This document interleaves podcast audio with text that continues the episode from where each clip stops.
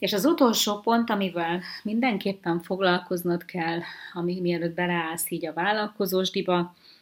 az az, hogy hogyan gondolkozz a vállalkozásoddal kapcsolatosan.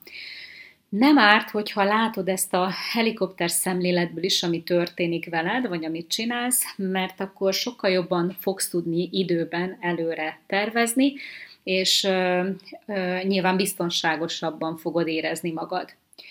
Nos, vállalkozóként, amikor elindulsz, kisvállalkozóként, akár termékkel, akár szolgáltatással, akkor ugye egyetlen opció van, hogy a saját idődet, energiádat,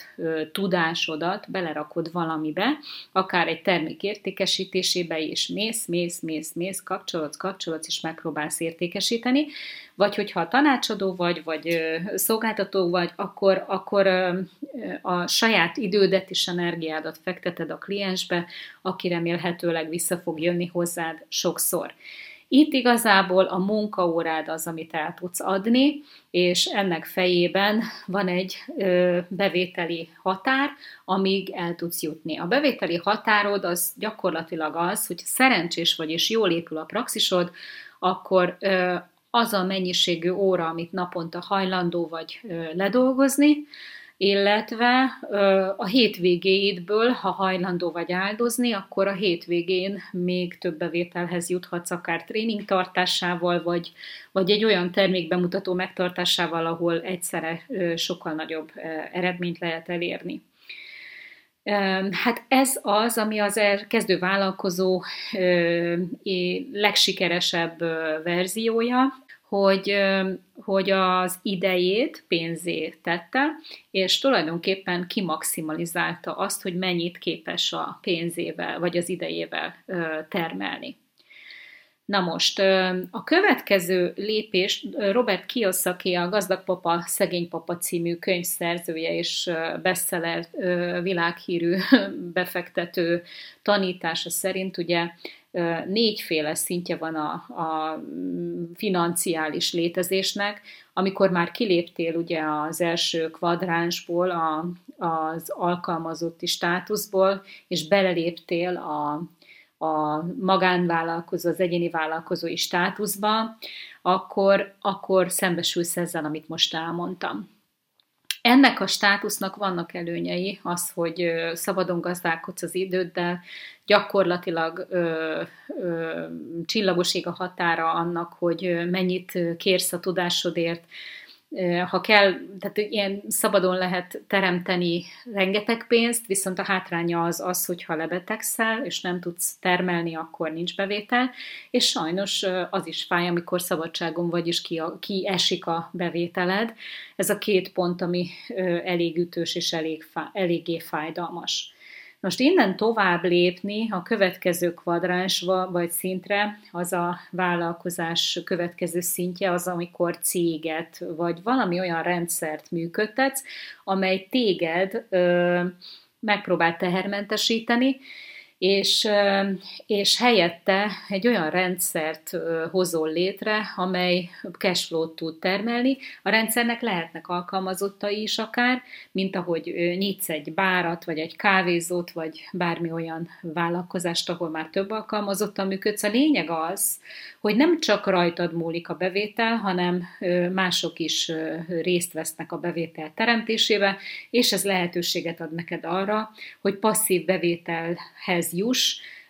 abból, amit a vállalkozás termel neked. A negyedikről most nem beszélek, mert az még nagyon messze van, hogy ez, ezt a passzív bevételt utána tovább tudod vinni a befektetői létbe, és hogy ott mit kell kezdeni a pénzzel. Ezt tanítja Robert Kiyosaki.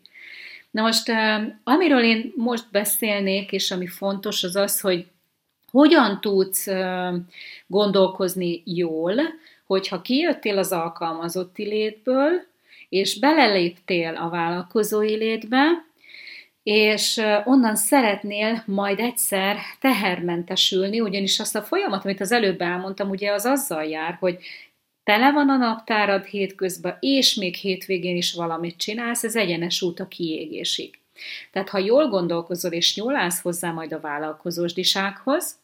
akkor már akkor gondolkoznod kell az, át, az energiádnak az átvívéséhez,